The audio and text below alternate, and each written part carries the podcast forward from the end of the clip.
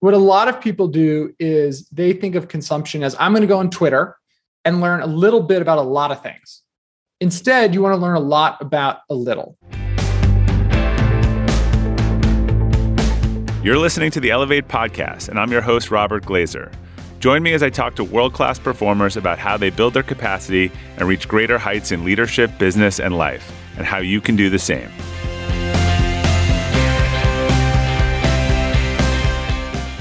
Welcome to the Elevate podcast. Our quote for today is from Maya Angelou You can't use up creativity. The more you use, the more you have.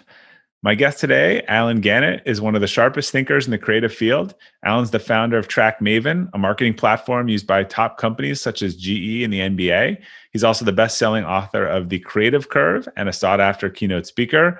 Allen, welcome. It's great to have you join us on the Elevate podcast. Thanks for having me, man. And that's a great quote. I like that quote. I want to get that on a poster. Like I have some homework now. there actually should be a site where you can do that. I don't oh, even. Oh yeah, like it's poster like the, quote site. Yeah, exactly. Yeah. It's like you know old school memes. Exactly.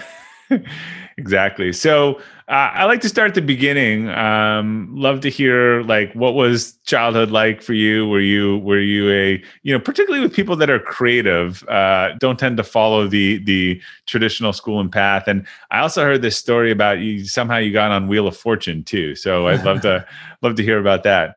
Yeah. So um, I grew up in New Jersey and I was an only child. My parents uh, were, you know, very divorced, um, and I so I spent. A, and my parents both worked, you know, full time jobs, and so I spent a lot of time just like sort of like entertaining myself and all that stuff, and not like in a sad way, just in the sort of that is what it was sort of way. Yeah. And so I think I always sort of had a side of me that was very like exploratory and curious, and like trying to sort of amuse myself and so you know i've sort of throughout my life whether child or teenager always been sort of interested in like understanding how things work deconstructing them. And this has ranged from like now with writing you know the book and then you know in the past like i had this moment where i thought it'd be sort of amusing. I was like i should get on a game show. Like that feels like something that is totally possible. How hard could it be? And so i spent like all this energy like applying to all these different game shows. And then I got called to an audition for Wheel of Fortune. And so I watched, like I had never watched an episode of Wheel of Fortune. And so I watched all these episodes of Wheel of Fortune. And I was like, oh, they just want someone who's willing to make fun of themselves and can enunciate clearly. So at like age 18, I took the train to New York and I got the minimum. They have like a teen edition, but like yeah. who wants to apply for that? So I, 18 is the minimum for the adult edition. Okay. And so I like I like trained into New York and I had a bunch of espresso and I was like, Hi, my name is Allen. I am so excited. And then the thing I was like, What can I do to embarrass myself? I was like, I'm, I had at the time a higher pitched voice and I was like, I'm going to do an Elmo impression. So I was like, My name is Allen and I can do a great Elmo impression.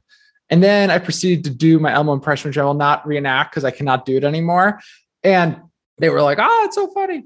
And I like, they also make you do a quiz and I like failed the quiz. I was so bad at solving puzzles. And so, but I got on the show because that's what they wanted. And uh, I was on the show and I lost uh, terribly to a woman named, I think it was Joan from Alexandria, Virginia, who won like $60,000 and just like clobbered me.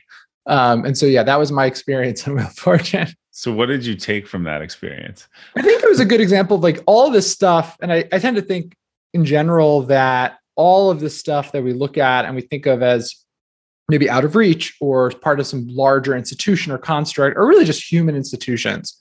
Yeah. And I've since then sort of been really focusing my career around deconstructing things, understanding how they work. And so the company I ran for six and a half years was all around understanding marketing data. So what stories would resonate with customers. And the book, The Creative Curve, is all about deconstructing creativity. So why do we have this version of creativity in our heads that's so magical, so sort of, you know, semi-divine?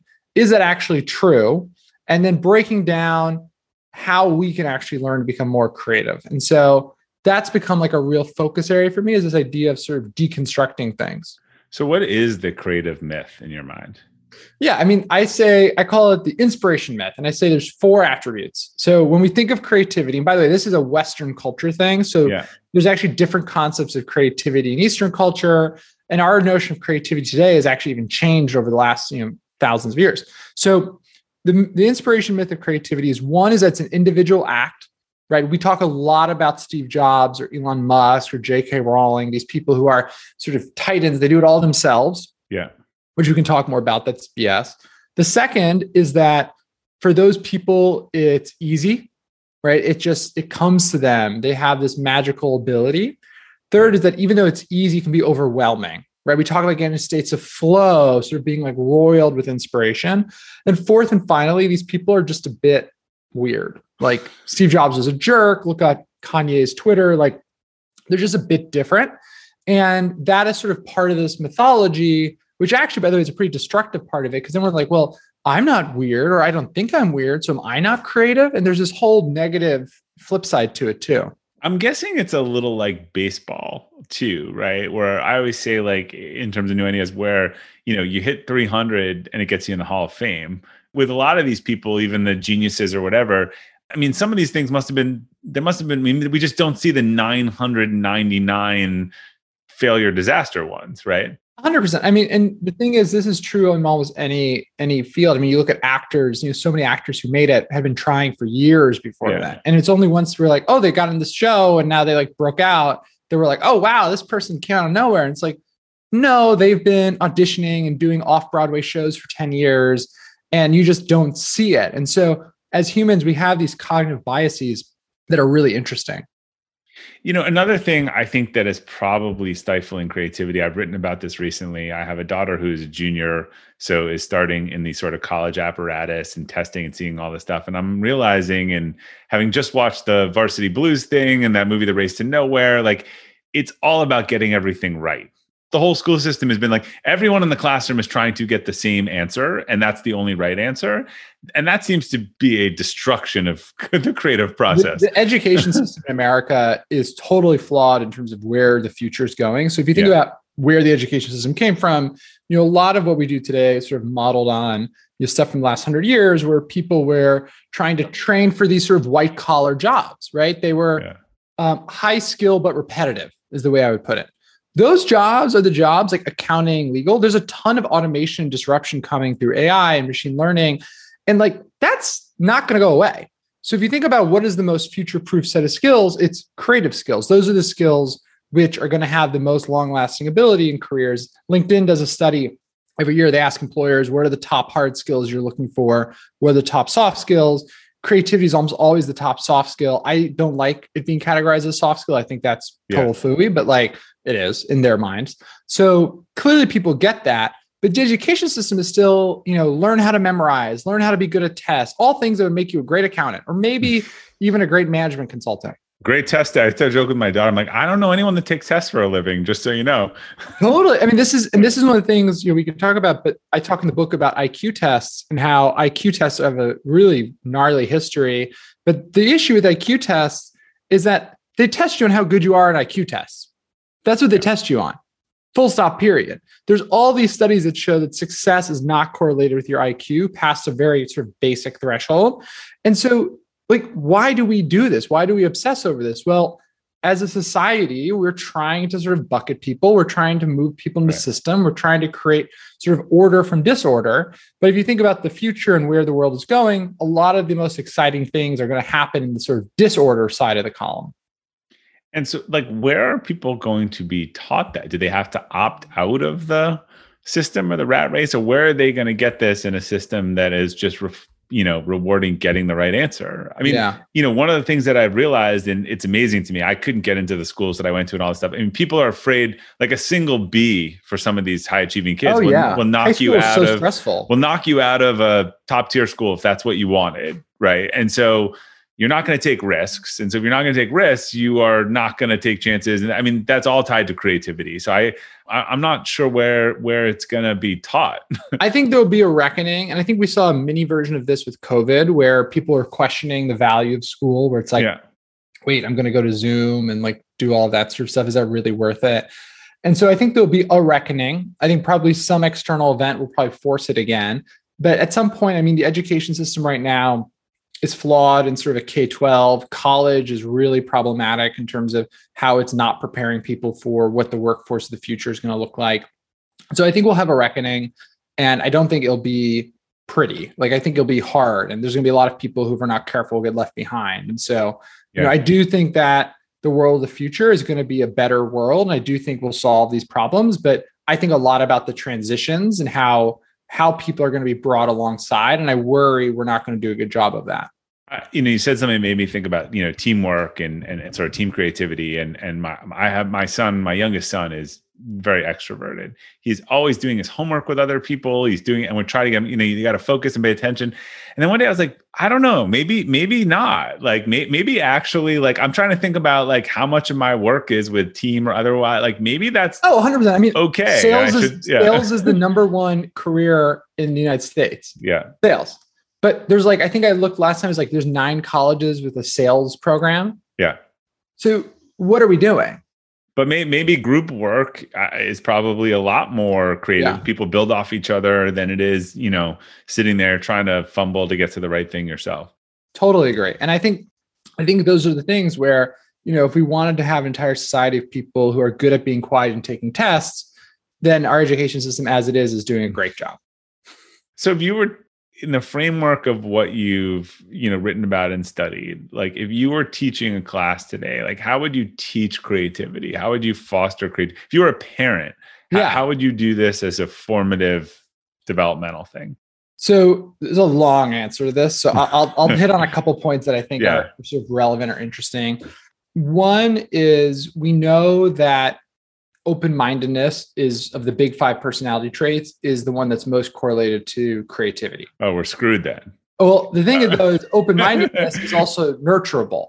So it is something you get better at. And the key way so you were screwed if it's by the 40, it's just, you yeah, know. Yeah, exactly, exactly. But as kids, yeah. you know the way to make your kids more open-minded is exposure right? So exposing yeah. them to different things new things different types of people different locations. Opposite ideologies. Yeah. Yeah exactly. And so open-mindedness is really important and it's something that luckily we can help kids get better at and i actually think adults can make a lot of progress on that too. I've seen that with people in my life. Have you ever owned something that inspired you to up your game? Two years ago i bought a dual suspension mountain bike for the first time and it pushed me to ride trails that I had never been willing to try before. When we own exceptional things, they inspire us to do exceptional things. The all new Lexus GX has exceptional capability that will have you seeing the possibilities you never knew existed. Its advanced technology and luxurious interior mean that wherever you go, you'll never go without. The Lexus GX comes with available dynamic sky panorama glass roof, available front row massaging seats, best in class towing capacity, available 33 inch all terrain tires, and available multi terrain select. I've seen the new Lexus GX popping up all around my town, and not only does it have the capabilities to take you to new places on and off the road, but it's a great looking car. The new Lexus GX is ready to raise the bar for you. Live up to the all new Lexus GX, luxury beyond limits. Experience amazing at your Lexus dealer. When you're hiring for your small business, you want to find quality professionals that are right for the role. That's why you have to check out LinkedIn Jobs. LinkedIn Jobs has the tools to help find the right professionals for your team faster and free. LinkedIn isn't just a job board. It helps you identify and hire professionals you can't find anywhere else, even those who aren't actively searching for a new job but might be open to the perfect role. Case in point, last year I asked the CEO of a major ski resort how he got his job, and he told me that he saw it on LinkedIn and decided to apply. In a given month, over 70% of LinkedIn users don't visit other leading job sites. So if you're not looking on LinkedIn, you're looking in the wrong place. On LinkedIn, 86% of small businesses get a qualified candidate within 24 hours. Hire professionals like a professional on LinkedIn. The team at LinkedIn is also constantly finding ways to make the process easier. They even just launched a feature that helps you write job descriptions, making the process easier and quicker. Post your job for free at linkedin.com slash practical. That's linkedin.com slash practical to post your job for free. Terms and conditions apply. So, this is where social media is a huge problem because it's just showing them the stuff that they already is like what they have, right? Yeah, and so like you know, one thing I always suggest people is you know whatever your side of the political spectrum is, follow people on the other side of that. So like if you looked at who I follow on Twitter, there's some people you'd see where you might be like, what? And it's like I'm following them because it's helpful for me to understand. Yeah. And, you know, it builds understanding and it builds empathy, even if I don't agree, even if I disagree violently. I guess you can't use the word violently in terms of politics yeah, anymore. Yeah, yeah. So I take that back. Um, but like, so that's I think really interesting. And then the other thing is that so much of creativity happens in moments of silence. So there's all this interesting research on how basically creativity happens in our right hemisphere and it sort of happens right below our level of consciousness. Whereas our left hemisphere is very active, very logical, very straightforward. And that happens, that type of processing happens above our level of consciousness. So we're aware of it. This is why you have all the shower ideas. Ding, ding, ding. So the thing, the reason why you have ideas in the shower is not that the shower tile is inspiring, although I'm sure you did a great job.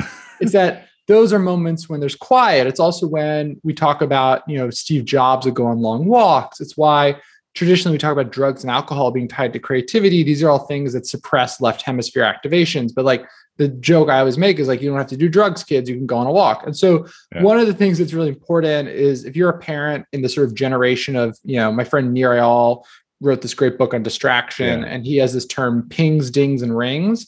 And so like I think if you're if you're living in the era of pings, dings, and rings, you have to teach your kids to also have experiences around silence and find things that they like to do where silence is a key. And that doesn't have to be meditation, doesn't have to be walks. Right. It could be going on runs, whatever it is.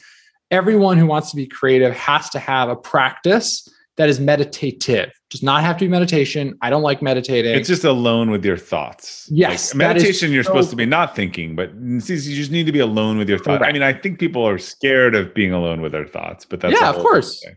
Yeah. yeah. And like for me, it's walks or like going to the gym.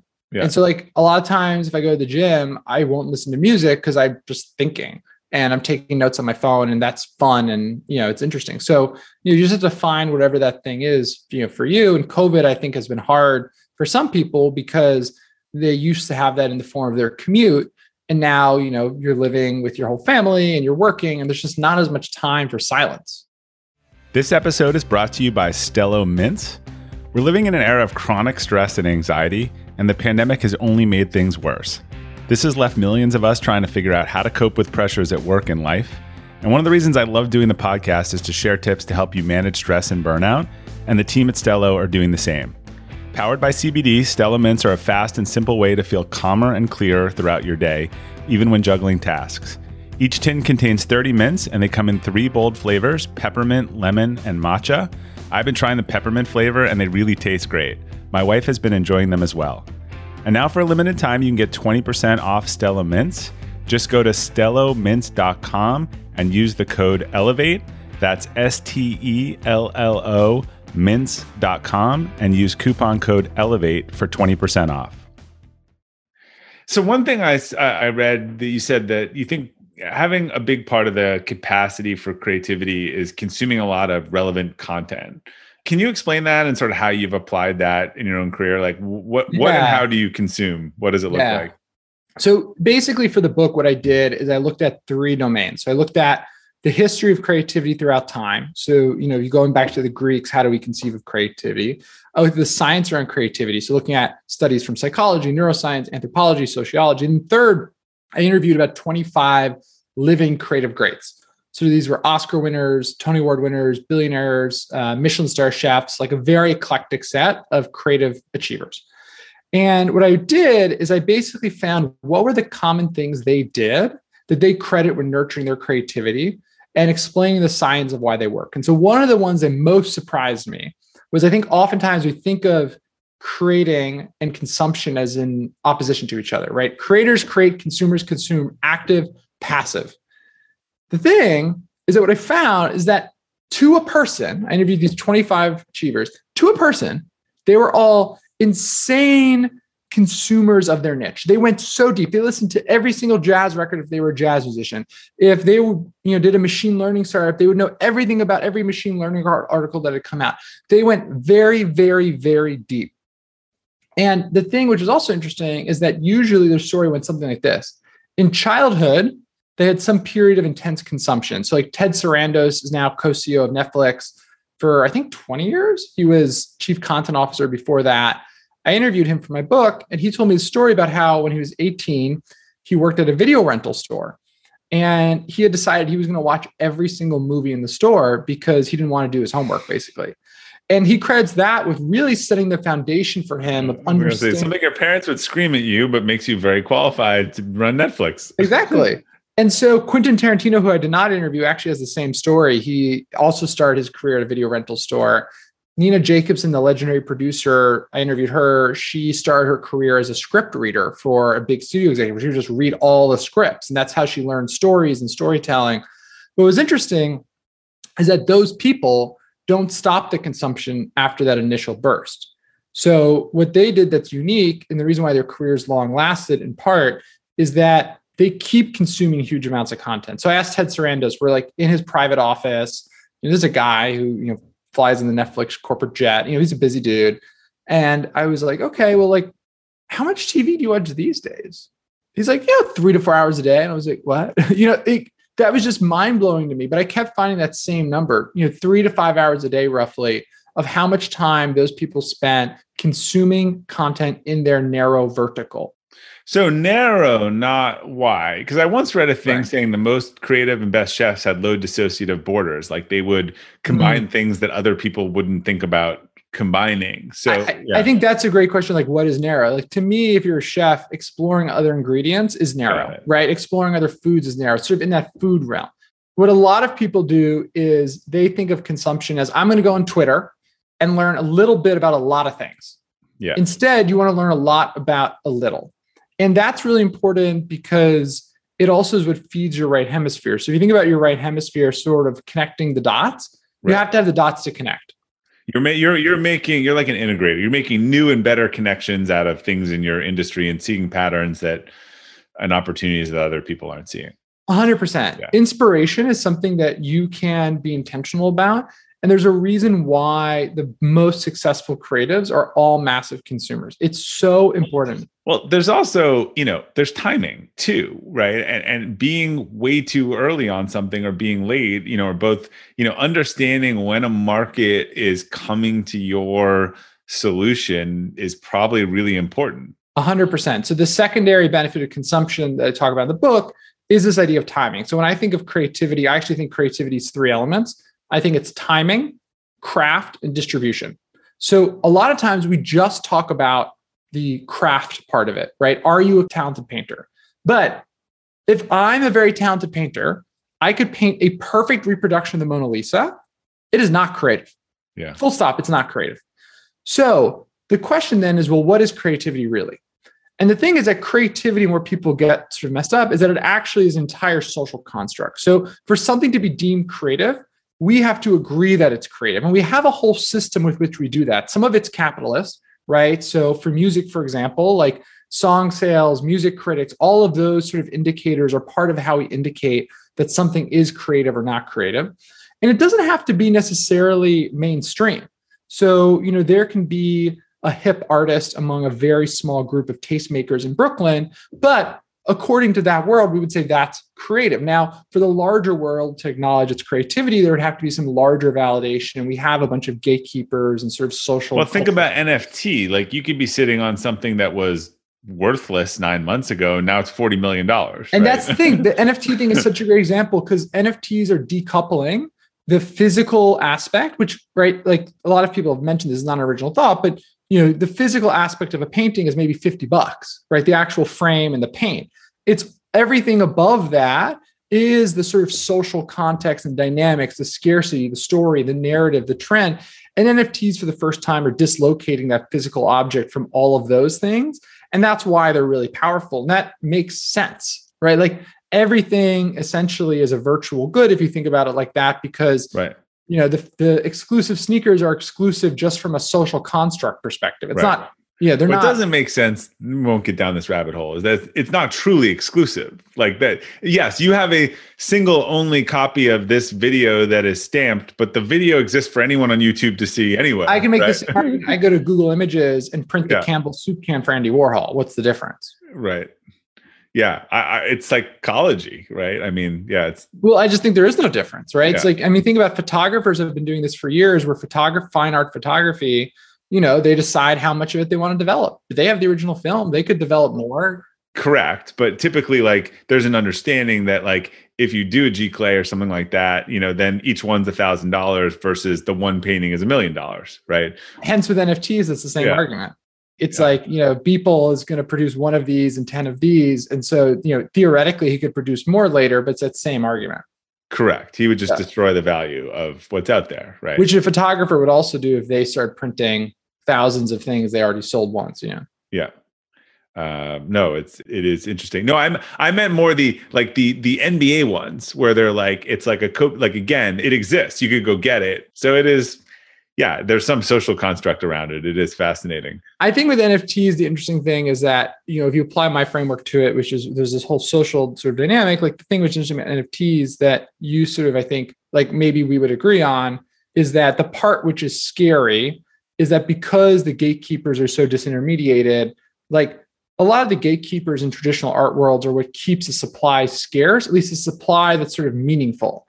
The Yeah. problem is that, you know, in a world where anyone can go on like OpenSea and buy any of these NFTs, it's much harder to understand the sort of signals around what's good. what's going to happen bad. next? Yeah. Yeah. And so, you know, my thing with NFTs has always been, you know, I think, and this is not financial advice, but like I always think from a artistic and a creative perspective, the thing I'm bullish on is that, you know, the name brand NFTs, I think probably have good long-term potential. Right now they're pretty expensive, so who knows? But in the same way that watercolor painters, like the name brand watercolor painters, have a lot of you know financial potential, but there's so many people who are pretty talented at painting watercolors of Yeah. sunsets, right? But we just don't. If you're into art, you're not exposed to those because the galleries aren't showing them, and there isn't actually. So that idea of supply and sort of being awash with supply, I think, is what's sort of scary about NFTs. But I think that'll be solved over time by, you know, obviously Christie's is doing this now. They're auctioning off NFTs and they're sort of acting as a credential. And so, Yeah. It's going to be fascinating. And look, it's all it's driven by, you know, a lot of people are buying this stuff with their very inflated cryptocurrency. So, you know, th- those two things are very very tied. very correlated. You talked about, you know, some of the people that you interviewed for the creative curve. Like I'm I'm curious of the process there. How how did you decide who you want to interview and then how did you get them to agree to do it? Yeah. So it was a mix of things. So, you know, basically I made a spreadsheet and I wanted to have sort of a mix of experiences, a mix of industries. You know, I looked for people who had had multiple uh, successes, especially people who had successes across multiple industries. That really got me going. Like that, Yeah. I think is very cool. And I built out a list. I probably had hundreds of names. And there was a handful of people who I had sort of a friend of a friend or a friend of a friend of a friend. And then there were some people who I just cold emailed, and you know they. it- I guess you had to be creative. So what's your approach to get someone's attention? Yeah, so you know, if you're emailing someone about, "Hey, I'm writing a book on creative genius. I want to interview," it's not Yeah. like the worst pitch. Um, and then you know, once I got the first few names, and then I got the book deal, I was able to say, "Hey, you know, I have A, B, and C. The book's being published by Penguin." You know, and so like over time, and then I got more names and higher, you know, sort of more well-known names. I was able to sort of snowball Right. Then you use those names to get the other names. yeah, and that's I mean the strategy people do when they're launching podcasts or anything, right? Right. It's you know that's sort of social proof and credentialing. So That's really interesting. Who who who did you want that you couldn't get? I guess that's Tim Ferriss's whole book. The you know he published all the rejections for the um, uh, what's the book of all the advice? Um, uh, Tools of Titans. yeah, He took all the people who rejected his request and turned and, and looked at what they all had in common, the rejections. And- But so it was really interesting. But that's who, cool. who did you want that you didn't get?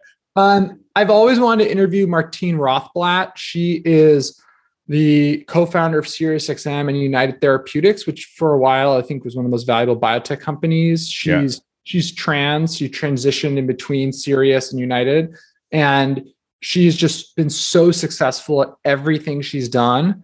And she's also one of the most sort of visible, you know, transgender CEOs in America. And she's very hard to interview. Like I've not been able to make that happen. And so Well, it's interesting. I, I think, as you say, the timing thing. It sounds like, look, anyone can strike gold once, right? But I think if they're doing it two or three times in your mind, there's a repeatable process there. It- yeah, it's hard to get that lucky multiple times. And, you know, I always think about that maxim that I might mess up that, you know, when I'm successful, it's skill. When you're successful, it's luck. and, you know, I think if you've been successful once, there's a world where sometimes it's luck. I know some Yeah. people who've been lucky.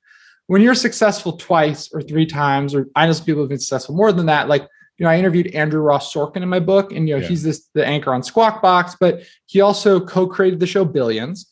He wrote the book Too Big to Fail. I did not realize he did billions. That's, oh yeah, he was the co-creator. He you know writes this incredibly popular column. So he's journalist, TV anchor, you know, TV producer, you know, essentially narrative nonfiction writer, and he's great at all of them. That to me, that's why I wanted to interview him. That was just like, okay, clearly he has some method of learning or something, which he does actually, that allows him to do this. And that was really fascinating to me. That's uh that's really interesting. They're all in the same realm, but as you were saying, but they're all kind of different versions of it. Yeah, people spend their whole careers trying to be good at one of those things, you know. Well, we got a lot of business owners, leaders, entrepreneurs uh, listening to the show. So let let's talk about like creativity at work. Like, uh, you know, one of the justifications of the open open office concept was that it would foster all this innovation and creativity. I think the data is out that what it's all done is just create a ton of distraction and no you know quiet yeah. time so what what instead of you know a dilbert open office space like what what are the real things that managers and leaders can do to create more creativity within an organization yeah i think it depends on obviously the types of teams the types of work you do you know but i think the big thing that we're learning is essentially sort of variation of space both on a sort of horizontal level, but also by team. So, you know, in sales, if you have an inside sales team, you probably do want an open office. There's something about the social pressure of everyone else working and the sort of buzz of the phones that can be really invigorating. If you have your design team, you do not want to have that. Or you want to have multiple spaces, spaces where they can get away, where they can work quietly, where they can, you know, pull a room to do collaboration. And so, you know, I think the sort of obvious sort of next step of the sort of COVID office world is spaces that are very flexible. So, you know, maybe you have some hoteling, but you have quiet rooms you have conference rooms you have you know rooms or collaboration rooms right. Yeah exactly. Or rooms that people book for half a day at a time instead of an hour at a time. And so i generally think the idea of a very flexible office is both the sort of right business decision but also from a creativity perspective i think just more mirrors how creativity works where there's a lot of time you need silence there's a lot of time where you do need to talk to other people maybe you need to do research or interviews or collaborate so i think that's all very important and then the other thing is that I think a lot of people have their own internal creative myth. So they sort of have contextualized creativity and maybe they say, well, I'm not as talented as Steve Jobs, so I'm not creative, right? I'm not that person. I can't do everything. And a lot of people have these stories, and I think a lot of times they start in childhood where they say, I'm not good enough. That's not me. And I think from a coaching perspective, a lot of times I think that's an element where you can really coach people out of that because yeah if you talk to someone and say, why do you think that? You know, first they'll probably be like, I don't know. No, no, no, no, really, like, why do you think that? Very quickly, you'll start to hear a story. You know, my English teacher, you know, told me I wasn't a good writer, or my mom told me that, you know, artists are poor, like whatever. And I think you can start to tease that out. And once you understand the root of any negative self talk, it's usually a lot easier then to sort of help to contextualize it and be like, well, actually, that's not true, right? I always think with writing, it's so funny because you know the greatest writers I know edit a ton. They have copy editors. They're highly iterative. But we have this idea that you need to be able to sit down in front of a computer, write a perfect, you know, 10,000 word essay, basically on a first blush. And that's the way you're deemed a talented writer. Professional writers don't work like that right. at all. So yeah. we have these weird notions. Well, it's also, I think, when you work with bosses or in workplaces, these people now coming out of school, the bubble fillers, you know, as I call them, but now, so they're used to right answer. When you think about the answers that are usually presented in in the workplace, so I'll just come up with a hypothetical one, like because this is what I see every day. Let's let's pretend we're having a dispute with a client over ten thousand dollars, right? Whether overcharge typically what someone would escalate to me or lead otherwise like so our options are we don't credit them we credit the $10,000, or then there's always c which is split the baby right mm-hmm. or you know we it's five thousand dollars we, we call it five thousand dollars like I, I, feel like those solutions are almost presented in the way that like there's usually two options yeah and then the the sort of you know middle one when not even like what else could, whoa well what, what if else we, we do yeah what yeah could we do a make good project or could we do something else? Right. Could they extend their agreement for a year and we'll yeah. credit it for a thousand dollars over a month? It's just the way that these finite options are presented is actually part of the problem versus asking an open ended question. People come in and seem to say, these are the options that we have, not how else could we do this? Yeah, I, I totally agree. And it, you know, this is why I think when you look at, you talk to a lot of hiring managers, there's sort of a bit of a backlash against people who are maybe like traditional high performers that have gone sort of traditional sort of routes, where a lot of times if you're hiring someone, you know, there's a bit of a skepticism sometimes that those people are going to have the flexibility, the dexterity, the grit to actually sort of think on their feet. And so you also see this with a lot of people after they leave an Ivy League school, where they have usually in the sort of like early to mid 20s, they have this weird thing happen, which anyone here who's gone to an Ivy League school would like resonate with. I haven't, but I have a lot of friends who did. And they have this like moment where they're like, wait, at age, age teen, I was sort of told I had won, right? I had gone to Harvard, I got into Yale. That was my entire childhood was leading up to that. I was crowned, right? And then I went there and I said, all these other people who were crowned. And we were told that someone's got to be in the 25th percentile. Yeah. Right? Like, and we're going to be the elite of the elite. We're going to help, you know, fix the world. Then I was 22. And the only jobs that wanted to hire me were at an associate or an analyst or an entry level position, like everyone else went to all these other schools. What? I'm not going to be a CEO. And they have this weird sort of recontextualization that goes on, which some of them, it takes them years to sort of get comfortable with where at the end of the day, a lot of that stuff, no one cares, right? It's it's obviously useful if you can get into Harvard, you should definitely go to Harvard. Full yeah. stop. Period. You should always, if you get if you get invited, I always joke like, you know, if you get invited in to the club, you should probably go to the club. Except that, look, you and I both deal in the marketing world. We see a lot of marketing leaders very rarely like oh yeah elite, i mean almost at, never elite schools mark are marketing people right totally if you look at ceos cmos vps like yeah there's just it's not really correlated and so yeah. you know i think that's an interesting particularly thing. like almost particularly marketing yeah because i think it is like creative nonconformist like all, Handling all these constraints qualities. yeah totally really interesting all right. Well, last question I always like to ask: What's what's a mistake you've made uh, personally or professionally that you learned the most from? Oh, geez. Um, I mean, I make so many mistakes. You know, like constantly. It, can, it again, it can be a theme. yeah, I mean, I think I've gotten better at this, but for a long time, this affected both my personal life and my professional life. I would come to a decision and not bring people along the way. And I think this is actually a pretty common thing that I see people who are promoted into management stumble with. And, you know, I started my company, I didn't, it was sort of my first, not quite, but it was basically my first job out of college. And so I didn't have that sort of like management maturation yeah. that a lot of people have. And so I didn't realize that I was doing, or was, like, well, this is the, the right answer. So we're going to do that and you have to bring people along for the sort of decision making the journey because a a lot of times your decisions are wrong and b because no one wants to just be told what to do and so i think both in my personal life and my professional life that was sort of if i had to think about the biggest mistake in my 20s from a interpersonal dynamic it was not being great at bringing other people along for the thinking and that's something i think i'm better at now and could always get even better at but i think that's that's been a really valuable lesson because once i got better at that i found that people wanted to work with me more i would have better friendships better romantic relationships like all that kind of stuff and so um, i think that would be probably the biggest thematic one that is a very good leadership learning for, for many folks who who probably resonate with that. So, Allen, where can people learn more about you, your work, and your book? Yeah, so you go to Allen, A L L E N dot X Y Z, and there's links to books, newsletter, all the good stuff. All right. Thanks for uh, stopping by to chat with us today. I'm glad we glad we made it happen. Thanks, bud. See you later. All right, to our listeners, thanks for tuning in for the Elevate podcast today. We'll include links to Allen and his work on the detailed episode page at robertglazer.com. If you enjoyed today's episode or the Elevate podcast in general, I'd really appreciate if you could leave a review as it helps new users discover the show. If you're on iTunes, all you got to do is scroll down right now as I'm saying it to the library icon, uh, hit rating a review, and it takes a second.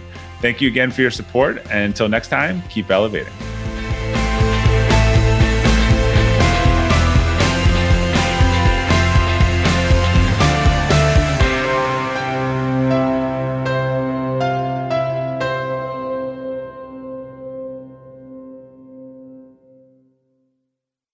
This episode is brought to you by the Yap Media Podcast Network. I'm Hala Taha, CEO of the award winning digital media empire, Yap Media, and host of Yap Young and Profiting Podcast, a number one entrepreneurship and self improvement podcast where you can listen, learn, and profit. On Young and Profiting Podcast, I interview the brightest minds in the world and I turn their wisdom into actionable advice that you can use in your daily life. Each week, we dive into a new topic like the art of side hustles, how to level up your influence and persuasion, and goal setting. I interview A list guests on Young and Profiting. I've got the best guests, like the world's number one negotiation expert, Chris Voss, Shark Daymond John, serial entrepreneurs Alex and Leila Hormozi, and even movie stars like Matthew McConaughey. There's absolutely no fluff on my podcast, and that's on purpose. Every episode is jam packed with advice that's going to push your life forward. I do my research, I get straight to the point, and I take things really seriously, which is why I'm known as the podcast princess and how I became one of the top podcasters in the world in less than five years. Young and Profiting Podcast is for all ages. Don't let the name fool you. It's an advanced show. As long as you want to learn and level up, you will be forever young. So join podcast royalty and subscribe to Young and Profiting Podcast, or YAP, like it's often called by my YAP fam, on Apple, Spotify, Castbox, or wherever you listen to your podcasts.